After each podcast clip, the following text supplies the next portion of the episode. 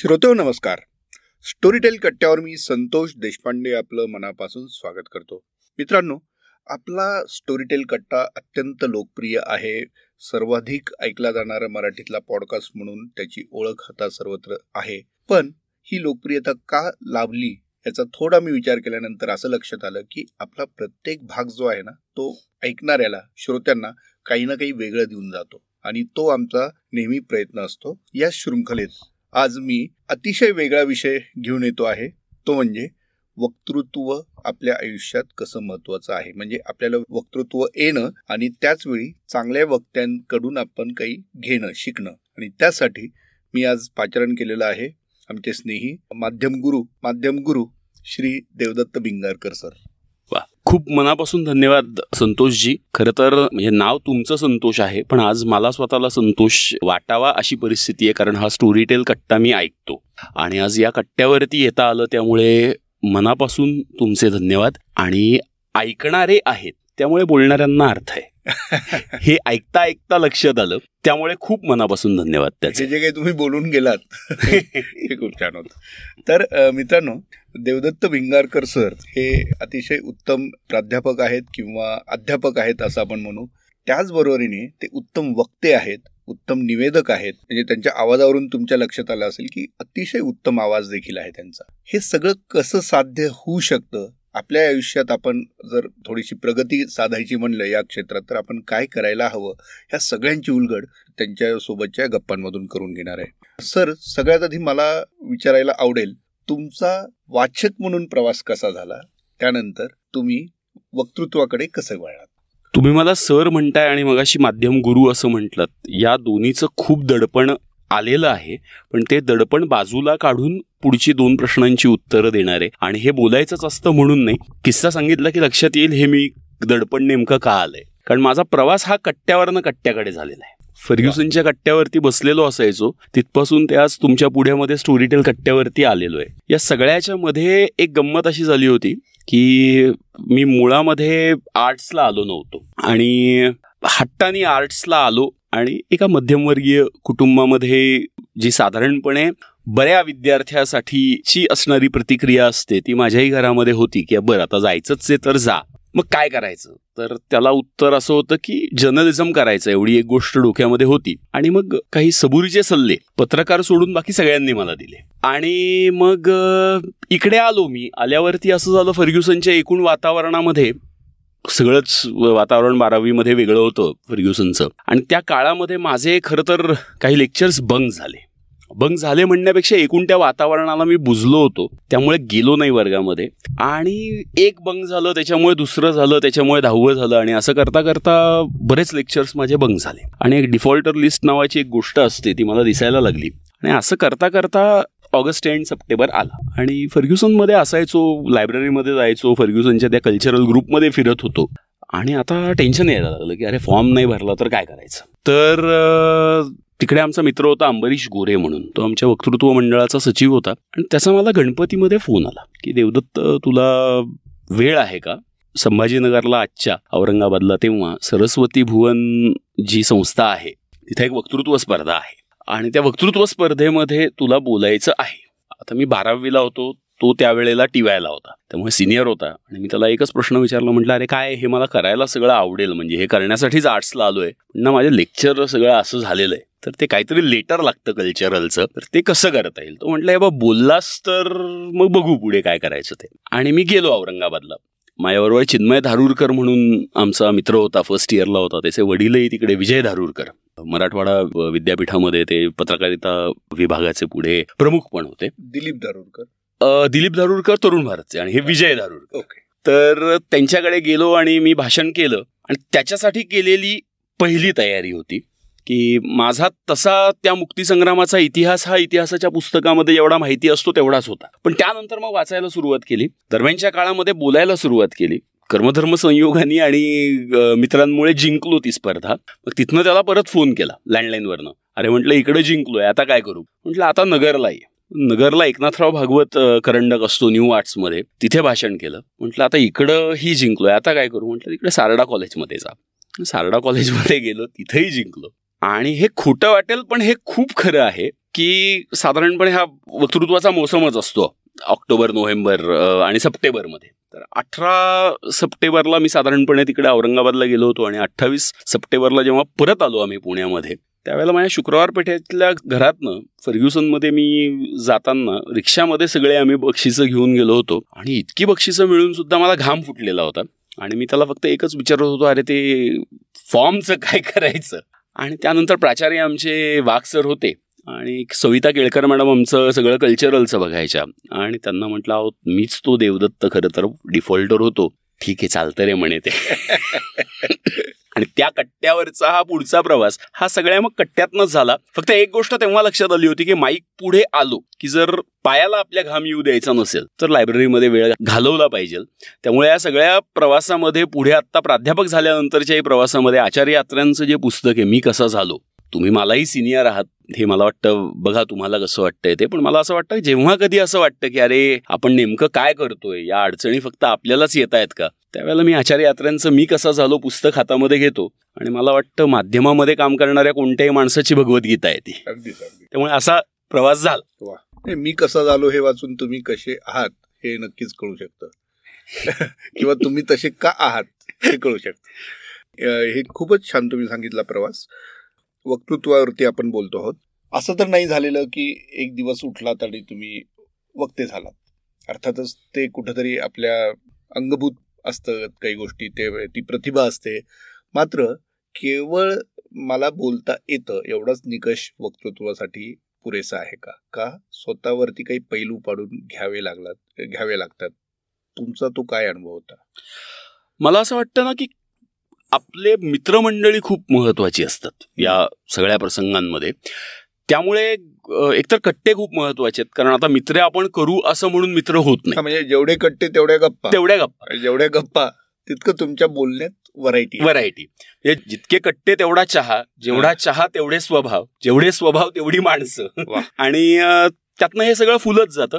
आणि अर्थात त्याच्यामध्ये एक गोष्ट होते की प्रशिक्षणाची त्यातली जी एक बाजू असते ती खूप महत्वाची असते. एक असतं की जे वर्गातलं प्रशिक्षण आहे जे मी घेतलं सुद्धा आहे आणि मी देतो सुद्धा पण त्याच्याही मर्यादा आहेत. की शेवटी अभ्यासक्रम वगैरे या सगळ्याला मर्यादा एक असतातच. म्हणजे कट्ट्यांबद्दल बोलत असताना वेगवेगळ्या वृत्तपत्रांचे सुद्धा जे कट्टे आहेत म्हणजे जे तुमच्यासारख्या सगळ्या सिनियर पत्रकारांकडनं मी शिकलो. सुनील माळींबरोबर थोडंसं काम करायला संधी मला मिळाली. माधव गोखले सरांबरोबर काम केलं. हार्डीकर सरांबरोबर काम करता आलं. संगोराम सरांकडे जायचो. आणि पॉकेटमध्ये जेवढा पैसा गरजेचा आहे त्याच्या अर्धा मला अगदी न चुकता मिळायचा. आणि त्याच्यामध्ये कसं राहायचं हे सुद्धा या सगळ्या मंडळींबरोबर राहून राहून कळलं होतं की एक गोष्ट त्या सगळ्यांनीच आम्हाला सांगितली होती की कोणत्याही पत्रकार परिषदेला गेलात तर एक पाच रुपयाचं पेन आणि दहा रुपयाचं पॅड याच्या पलीकडे काही घ्यायचं नाही. कोणी देत असेल तर एक अर्धा कप चहा. तेवढं केलं की ते पुरतं. ही मला वाटतं कोणत्याही लायब्ररीत न मिळणाऱ्या ज्या टिप्स होत्या त्या या सगळ्यांकडनं खूप मिळाल्या. आणि सहज मिळाल्या खूप. त्यामुळे जे काही थोडं बरं वाईट केलेलं आहे त्यातल्या बऱ्याच खूप क्रेडिट या सगळ्या मंडळींना आहे त्यातलं. हे तुम्ही छानच सांगितलं आणि आजही जे पत्रकारितेत येऊ इच्छितात किंवा पत्रकारिता चांगली करू इच्छितात त्या सगळ्यांना हे आज जे आम्ही बोलतो आहोत त्या गोष्टी कदाचित वेगळ्या वाटत असतील पण खरंच आम्ही असे घडलो. देवदत्तजी महत्त्वाचा विषय तो स्टेज करेजचा. आता मला बोलण्याची इच्छा आहे माझ्याकडे मुद्दे देखील आहेत. पण समोर माईक दिसला मला बोलावंसं वाटतं. पण त्याच वेळी समोर गर्दी दिसली समोर लोक दिसले की माझे पाय लटलट हलतात. अशी जर परिस्थिती असेल म्हणजे ज्याला सभाधैर्य म्हणतो आपण असं जर ते आपल्याकडे नसेल तर ते कसं मिळवायचं? ते कसं मिळू शकतं? मिल्याशिवाय स्वर्ग दिसत नाही असं म्हणतात. त्यामुळे स्टेजवरती गेल्याशिवाय एकतर ते तुम्हाला धैर्य मिळणार नाही. ऐकून ते होऊ शकतं याबद्दल वाद नाही. पण ऐकलं आपण खूप की एक प्रश्न नक्की असतो की त्यातनं थोडीशी भीती वाटू शकते. कारण स्टेजवरती जर तुम्ही ज्या वेळेला व्यासपीठावरती जाता आणि बोलायला सुरुवात करता एकदा बोलायला सुरुवात केली की प्रश्न नसतो पण आपण ज्या वेळेला श्रोत्यांकडे बघतो त्यावेळेला दोन्ही गोष्टींचा त्रास होतो. जर सभागृह मोकळं असेल तरी एक वेगळ्या प्रकारचा नर्वसनेस असतो आणि जर ते पूर्ण भरलेलं असेल तर त्याचा एक वेगळाच टेन्शन आपण म्हणूयात ते त्याच्यामुळे येतं. त्यामुळे याला पहिली गोष्ट अशी असते की ती सतत तुम्ही तिथे जावंच लागतं. आणि याला दुसरी एक गोष्ट असते की भाषण मी करतोय असं वाटण्यापेक्षा मी जर संवादकाचं काम केलं तर ते खूप चांगलं असू शकतं. आणि आपल्याला जेव्हा बोलावं असं वाटतं तेव्हाच जर आपण बोललो तर ती गोष्ट खूप जास्त समर्पक होईल. म्हणजे आता ही गोष्ट एखाद्या वक्त्यासाठी सहज शक्य असते. एखाद्या पॉडकास्टरसाठी ती गोष्ट कदाचित तेवढी शक्य नसते. कारण वक्त्याला वाटलं तर तो वक्तृत्व करेल भाषण देईल किंवा देणार नाही. पण पॉडकास्टरचा शो असतो आपण कमिटमेंट दिलेली असते. तर अशा वेळेला या विम्सवरती आपण चालू नाही शकत. बरोबर. पण याला एक शास्त्रशुद्ध उत्तर द्यायचं झालं तर मी असा एक प्रयत्न म्हणून मी असं म्हणू शकतो की तुमच्याकडे मुद्दे आहेत.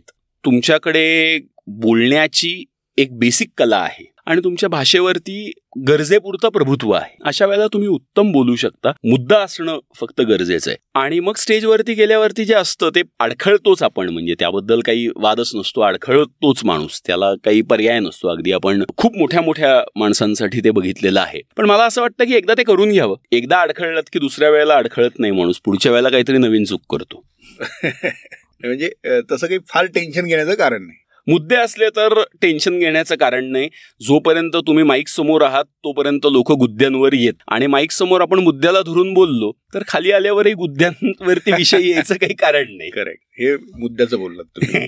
आणखी एक लोकांमध्ये असा समज आहे की जो वक्ता असतो किंवा जो समोर येऊन बोलणार आहे त्याच्याकडे शब्दसंग्रह फार चांगला असायला हवा. किंवा किंबहुना ज्याच्याकडे शब्दसंग्रह आहे तोच चांगला वक्ता होऊ शकतो. हे खोटं नाहीये पण मला तुम्हीच करेक्ट करा जर मी चुकीचं बोलत असेल तर. मी म्हणेल शब्दसंग्रहापेक्षा विषय महत्त्वाचा आहे. मुद्दे असतील तर शब्द तुम्हाला आपोआप सुचत जातात. म्हणजे फार अलंकारिक बोलायची वगैरे एक काळ होता ज्या वेळेला फक्त भाषण हेच माध्यम होतं. त्यावेळेला ती गोष्ट सहज शक्य होती. पण आज आता स्टोरी टेल कट्ट्यासारख्या माध्यमातून आपण बोलतोय की इथं खूप अलंकारिक वगैरे बोलण्याची तशी आवश्यकता नाही सहज संवाद होऊ शकतो. अशा वेळेला मुद्दा असला की तो पुरेसा होतो. आणि शब्दसंग्रह असलाच पाहिजे याबद्दल वाद नाही. पण मी आज असंही म्हणेल की बदलणारे जे शब्द आहेत त्याचाही संग्रह आपल्याकडे असला पाहिजे. म्हणजे आता हा पॉडकास्ट हा शब्द सहा वर्षापूर्वी कुणाला फारसा माहितीही नव्हता. तीन वर्षापासून तो प्रचलित झालेला आहे. आणि आज मला असं वाटत नाही कोणतीही वक्तृत्व स्पर्धा पॉडकास्ट शिवाय पूर्ण होऊ शकते. बरोबर. इथपर्यंत तो आलाय. त्यामुळे काला कालानुरूप आपले शब्द बदलायला हरकत नाही.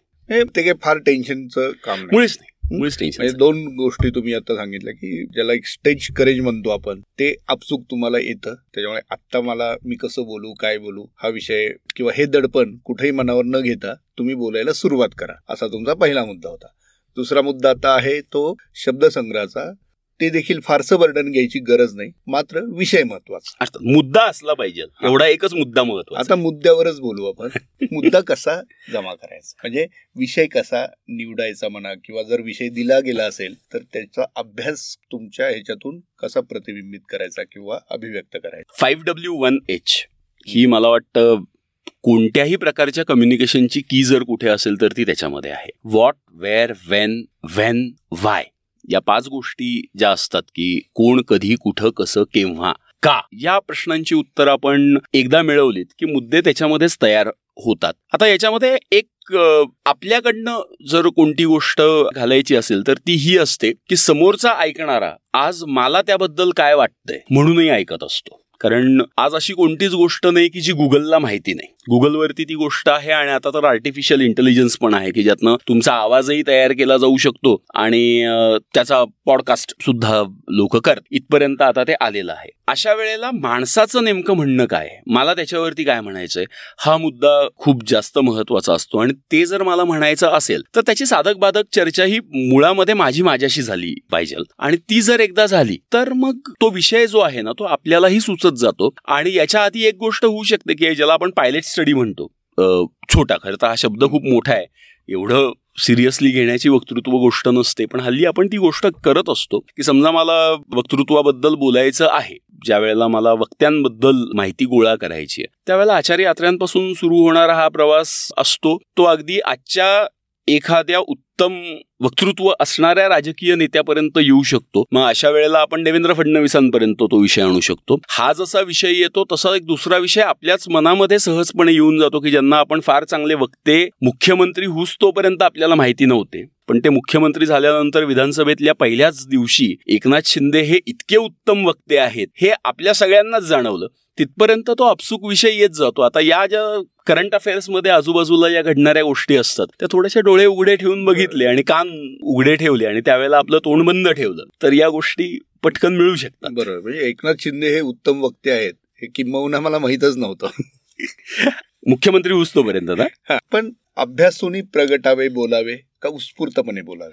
नाही अभ्यासोनी प्रगटावे नाहीतर झाकोनी असावे प्रगटोनी नासावे बरे नव्हे. हे जे समर्थांनी म्हटलेलं आहे ते अगदी खरंय. उत्स्फूर्तता सुद्धा जी आहे ना ही उत्स्फूर्तता शेवटी अभ्यासातूनच येते. ती नाहीतर अशी टपकूच शकत. तुम्ही अभ्यास कुठेतरी केलेला असतो कुठेतरी हे म्हणत असताना सुद्धा आपल्या अवकाशामध्ये. की ज्यांना आपण भेटतोय ज्यांच्याशी आपला संपर्क आहे यातनंच ती गोष्ट येत असते. आता ज्यांना उत्तम संवादक व्हायचंय त्याला अशा कुठल्या गोष्टी हेल्पफुल ठरतील मदत करतील? कुठल्या अशा टिप्स आहेत की तो स्वतःत काही बदल घडू शकतो अभ्यास होणे जसं म्हणतो ना आपण फक्त विषयाचं नाही पण एक शैली हे अशा कुठल्या गोष्टी आहेत की जसं आम्हाला लहानपणी सांगितलं जायचं की आरशा पुढे बोला वगैरे असं अशा पण आजच्या काळात आता हे समाज माध्यमाचं पण जग आहे केवळ तुम्ही आता दरवेळी मोठ्या सभेतच बोलता बोलायची वेळ येते संधी येते असं नव्हे.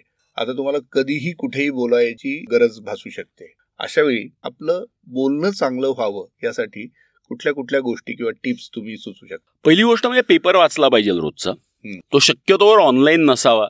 प्रिंट पेपर असावा. थोडासा ओल्ड स्कूल असंही माझ्याबद्दल वाटू शकतं. पण माझं अगदी ठाम मत आहे की कारण काय होतं? आणि ऑनलाईनही वाचणार असू तर त्या त्या शहराची जी पुरवणी असते म्हणजे पुण्यामध्ये आपण एखादं वृत्तपत्र वाचत असू तर पुण्याची कोथरूडची पिंपरी चिंचवडची अगदी वाघोलीपर्यंतची बारामतीची ज्या वेळेला आपण वाचतो त्यावेळेला एक कनेक्ट तयार होतो. आणि मला असं वाटतं की वृत्तपत्र हे आजही ती चावी आहे या सगळ्याची कारण तो छोट्यातली छोटी जी बातमी असते ती तिथे असते. आणि ज्या वेळेला आपण संवादक म्हणून काम करतो किंवा वक्ता म्हणून कुठे जातो त्यावेळेला आता बाकीच्या गोष्टी सगळ्यांनाच माहिती असतात. आपल्याला त्या ज्या कनेक्टिंग द डॉट्स आपण जे म्हणतो ते आपल्याला तिथे मिळतात. त्यामुळे ती गोष्ट एक करावी. दुसरी गोष्ट म्हणजे युट्यूबवरती आज आपण पुण्यामध्ये मुंबईमध्ये किंवा महाराष्ट्रामध्ये आता सगळ्या शहरांमध्ये ज्यावेळेला प्रवास करतो त्यावेळेला किमान अर्धा तास हा आपला प्रवासाचा कुठेही असतो. त्यावेळेला ऐकायला काहीच हरकत नाही. म्हणजे बहुश्रुत असणं ही आवश्यकता आहे. त्यामुळे कुणाचंही ऐकावं. अगदी मला विचाराल तर मी इंदुरीकर महाराजांची कीर्तनं ऐकतो आफळेबुवांचीही कीर्तनं ऐकतो. मला जे आवडतं तेही ऐकतो. सगळंच ऐकावं त्याच्यामध्ये. ती एक दुसरी चांगली गोष्ट आहे. आरशासमोर उभं राहून बोलणं ही तर गोष्ट होतीच पण आता सगळेजण सेल्फी काढत असतात रील्स करत असतात. आणि ते जे रील्स करतात ते स्वतः ज्या प्रकारचे संवादक आहेत. अगदी अगदी. आणि आता आरशे सुद्धा ना खूप फितूर झालेत. हो, हो. ते काय आहे? लाईक करा शेअर करा सबस्क्राईब करा आणि फॉलो करा. हे जेव्हा अजून एक काही दिवसांनी ज्या वेळेला पुढे आपण एखाद्याला सांगू त्यावेळेला ते म्हणतील नाही हे बोलायचंच असतं. म्हणजे नमस्कार आणि धन्यवाद जसं म्हणतात तसं हे कंपल्शन आहे आता. पण हे अर्थात नवीन तंत्रज्ञानी आपल्याला दिलेली ती गोष्ट आहे. त्यामुळे वाचन आणि ऐकणं. म्हणजे गाण्यामध्ये जसं ते पंडितजी सगळे सांगतात की एक होता है आपका रियाज और दुसरा होता है आपका हिसाब. मला वाटतं बोलायला सुद्धा तेच आहे की बोलणं हा जर तुमचा रियाज असेल तर तुम्ही जितकं ऐकाल तो तुमचा हिसाब आहे. आणि मगाशी आपण म्हटलं होतो तसं एकदा ऐकलं तुम्ही याही पद्धतीचं तर मग तो संवादही खूप चांगला होतो आणि दोन्ही गोष्टी कळतात. कुठं थांबावं तेही आपल्याला कळतं. आता हे जे काही देवदत्त सरांनी सांगितलं वाचन आणि श्रवण. तर यातून आपोआप तुम्हाला काय घडायचं आहे याचं मनन तुमच्यात तयार होईल. त्यातून तुम्ही कसे पुढे येऊ शकता? या गोष्टीचं आपोआप एक सूत्र तुम्हाला सापडून जाईल. असं म्हणायला हरकत नाही. आता एक उल्लेख मगाशी आपला झाला काही नावं तुम्ही घेतली. बोलण्याच्या ओघात आपण बोललो राजकीय अर्थात ती नावं होती. पण त्याच्यावरून मला असं लक्षात आलं की अशी कुठली नावं तुम्हाला डोळ्यापुढे येतात की ज्यांची व्याख्यानं किंवा ज्यांची भाषणं जी तुम्हाला कायम लक्षात राहिलेली आहेत जी तुम्ही ऐकलेली आहेत अजूनही ऐकत आहात त्यांच्यात काय वेगळेपण जाणवतं? कुठल्याही क्षेत्रातली व्यक्ती असो त्यांच्यात काय वेगळेपण तुम्हाला जाणवतं? शैली वेगळी भाषा वेगळी. कुणाची काय खासियत आहे? तुमचा आजवरचा अनुभव काय सांगतो? आणि तुम्ही श्रोत्यांना काय ऐकायला सुचवाल? मी ऐकलेले जे वक्ते आहेत त्याच्यामध्ये मी खूप सुदैवी आहे की मी वसंत व्याख्यानमालेमध्ये माझ्या वडिलांनी मला दहावीच्या सुट्टीमध्ये पाठवलं. तिकडे खूप विद्वान माणसं बोलायची आणि मला काही कळायचं नाही कारण मी अगदीच दहावी झालेलो होतो. पण तिकडे गोखले काका म्हणून होते. एखादा कार्यकर्ता व्हॉलेंटियर कसा असतो ना ते मला त्यांच्याकडनं कळलं. ते अकाउंटन्सीचे खूप दिग्गज असे प्राध्यापक होते. ते अजूनही गोखले अकाउंटन्सी क्लासेस टिळक रोडवरती आहेत. आणि नंतर मला खूप काळानंतर कळलं की मी किती मोठ्या माणसाबरोबर होतो. तसा एक दुसरी एक व्यक्ती मला भेटली मंदार बेडेकर. व्याख्यानमालेचेच एक कार्यकर्ते होते आणि आता ते सचिव पण आहेत आणि वैद्य पण होते. तर त्यांच्याकडनंही मला पहिली गोष्ट खूप शिकायला मिळाली. तिथे मी कुमार केतकरांना ऐकलं होतं आणि ज्यावेळेला मी कुमार केतकर सरांना ऐकलं त्यावेळेला मला पहिल्यांदा असं झालं होतं की अरे बरं पॉलिटिक्स या विषयाकडे असंही बघता येतं. मला वाटतं तेव्हा ते महाराष्ट्र टाइम्सचे संपादक होते. त्यांना ऐकलं मी. गिरीश कुबेरांना कुमार केतकरांना विजय कुवळेकर सरांना यांना ज्या वेळेला मी ऐकलो त्यावेळेला मला राजकीय विचारसरणी राजकीय भाष्य त्यातली पत्रकारिता आणि त्याचे संदर्भ हे मला खूप आवडले. कुबेर सरांचं तर एकूण आंतरराष्ट्रीय राजकारण त्यावेळेला नऊ अकराचा झालेला हल्ला आणि त्यानंतरचं बदलणारं सगळं अर्थकारण राजकारण तेल कारण ते सगळं मला त्यांचं मी नेहमी ऐकत गेलो. आजही जेव्हा मला युट्यूबवरती या सगळ्यांचा कोणतीही गोष्ट मिळते म्हणजे आता रिसेंटली ऐकलेली गोष्ट म्हणजे टाटायन जे कुबेरांचं आहे तर त्याच्यावरती त्यांनी टाटांवरती त्यांनी एक पूर्ण भाषण दिलेलं आहे. ते आता रिसेंटली ती गोष्ट ऐकली. आता राजकीय मतमतांतर होत असतील पण मला असं नक्की वाटतं की यांना आपण ऐकलंच पाहिजे अशी ही मंडळी. राजकारणामध्ये प्रमोद महाजनांना ऐकलं. महाजनांची खूप भाषणं ऐकली मी आणि खूपच सुंदर म्हणजे कोणताही विषय आणि ही सगळी विद्वान मंडळी ज्या वेळेला ही आयडियोलॉजी बरोबर आहे असं म्हणतात आणि मलाही ते पटलेलं असायचं त्यावेळेला एक महाजनांचं भाषण आणि विश्लेषक आणि ऍक्टिव्हिस्ट याच्यामध्ये नेमका फरक काय असतो? तो त्या महाजनांच्या भाषणातनं लगेच करायचा. माझ्या सुदैवानी मला अटलजींना ऐकायला मिळालं. पुण्यामध्ये भीमसेन जोशी स्मारकाचं ज्या वेळेला उद्घाटन होतं त्याला अटलजी आले होते. आता हेही खरं तर प्राध्यापक असताना असं सांगणं कितपत योग्य आहे मला माहिती नाही. पण मला आवड होती मी राज्यशास्त्राचा विद्यार्थी होतो आणि अटलजींना फक्त तेव्हाच ऐकता आलं असतं आणि पेपर प्रिलिमचा होता. त्यामुळे मी प्रिलिमचा पेपर बंक करणं हा ऑप्शन मी घेतला होता. पण त्यामुळे मला अटलजींना ऐकता आलं अटलजींना भेटता आलं. पुन्हा एकदा हे पत्रकारितेतली सगळी सिनियर माणसं आणि मी अगदीच टीनेजर होतो त्यामुळे चालून गेलं त्या सगळ्यामध्ये. त्यामुळे तो प्रसंग खूप महत्त्वाचा होता. बाबासाहेब पुरंदरेंशी मला खूप बोलता आलं आणि माझ्या आईबाबांमुळेही बाबासाहेब पुरंदरेंचा माझा संपर्क होता. त्यामुळे बाबासाहेबांना ऐकणं ही वेगळी पर्वणी असायची. निनाद बेडेकरांना ऐकलं. त्यामुळे निनाद काकांना ऐकणं ही वेगळी पर्वणी होती. प्रखे घाणेकर सरांना ऐकलं. ती वेगळी पर्वणी होती. या सगळ्या प्रसंगामध्ये मी आमच्या सदाशिवराव देवधर सुनील देवधर ही सगळी संघातली मंडळी विद्यार्थी परिषदेचे कार्यकर्ते या सगळ्या मंडळींना ऐकलं. कुमार सप्तर्षींना ऐकलं. त्यामुळे ती पण सगळी जी मंडळी आहेत की डाव्या चळवळीतली आमचे सगळे मित्र त्यांना ऐकलं. त्यामुळे अशा सगळ्या माणसांना ऐकत आलो. प्रशांत नामलेंशी बोललोय. प्रशांत नामले स्वतः खूप सुंदर बोलतात. त्यामुळे त्यांना ऐकता आलं. अशी खूप मोठी यादी जाता जाता होईल या सगळ्या विषयाची. पण या प्रत्येक माणसाकडे खूप बोलण्यासारखं त्यांच्याकडे होतं कारण त्यांनी काम खूप मोठ्या प्रमाणामध्ये केलेलं होतं. आणि त्यामुळे या सगळ्यांना ऐकायला खूप मजा येते. एक खूप महत्त्वाचा मुद्दा या सगळ्यामध्ये नावांमध्ये म्हणजे सुधीर गाडगिळ. गाडगीळ सरांना मी असं म्हणेल की महाराष्ट्रामध्ये त्यांनी जी निवेदनाची एक एक घराणं तयार केलेलं आहे. आणि आम्ही सगळे त्या घराण्याचे एकलव्यासारखे आम्ही सगळे जण शिष्य होत त्या घराण्याचे. की ती गोष्ट होती. उषप्रभा पाग्यांना आकाशवाणीच्या ऐकायला मिळालं किंवा भालचंद्र जोशींना ऐकलं. ही सगळी जी मोठी माणसं आहेत या सगळ्यांना ऐकता आलं आणि ही सगळी माणसं आम्हाला खूप सहज भेटत. बिना इनामदार होत्या. खूप मोठी अजूनही यादी मी सांगू शकतो. आणि हे सगळेजण आहेत. मी मगाशी म्हटलं तसं कीर्तनाची एक मोठी परंपरा महाराष्ट्रामध्ये आहे आणि खूप चांगले कीर्तन अलंकार सुद्धा मला पुण्यामध्ये ऐकायला मिळाले. आफळे बुवा होते वझे बुवा गोखले बुवा या सगळ्या मंडळींना ऐकलं. आणि माझ्या कॉलेजमध्ये आमचे बरेच मित्र होते. आता खूप चांगले कीर्तनकार आहेत. वारकरी परंपरेमध्ये आहेत नारदीय परंपरेमध्ये आहेत. त्यामुळे त्यांनी सुद्धा खूप मोठं योगदान या सगळ्याला दिलं आणि त्यातून ते बहरत गेलं. तर मित्रांनो आतापर्यंत तुम्ही जे काही गोष्टी ऐकल्यात त्या नीट लक्षात ठेवा. कारण उद्या तुमचं कुणी ऐकावं असं जर वाटत असेल तर तुम्हाला बोलता आलं पाहिजे.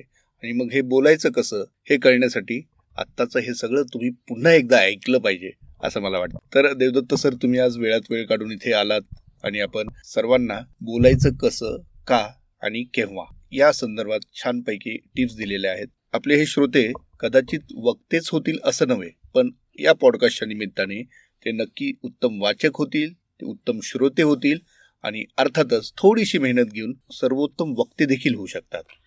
अगदी नक्की. आणि तुम्ही संतोषजी इथं बोलवलं आणि ही संधी दिली. त्यामुळे तुमचेही मनापासून आभार आणि सर्व श्रोत्यांचे आभार. आणि ते व्यक्त करण्यासाठी मला वाटतं आता आपल्या दोघांच्याही भावना हरिवंशरायजी बच्चन यांच्या एका रुबाईमध्ये खरं तर येतात. तर तुमची परवानगी असेल तर त्यांनी खूप सुंदर पहिली मधुशालेची रुबाई आहे की मृदुभाव की अंगूरो की आज बना लाया हाला. प्रियतमा अपने हाथों से ही. आज पिलाऊंगा प्याला।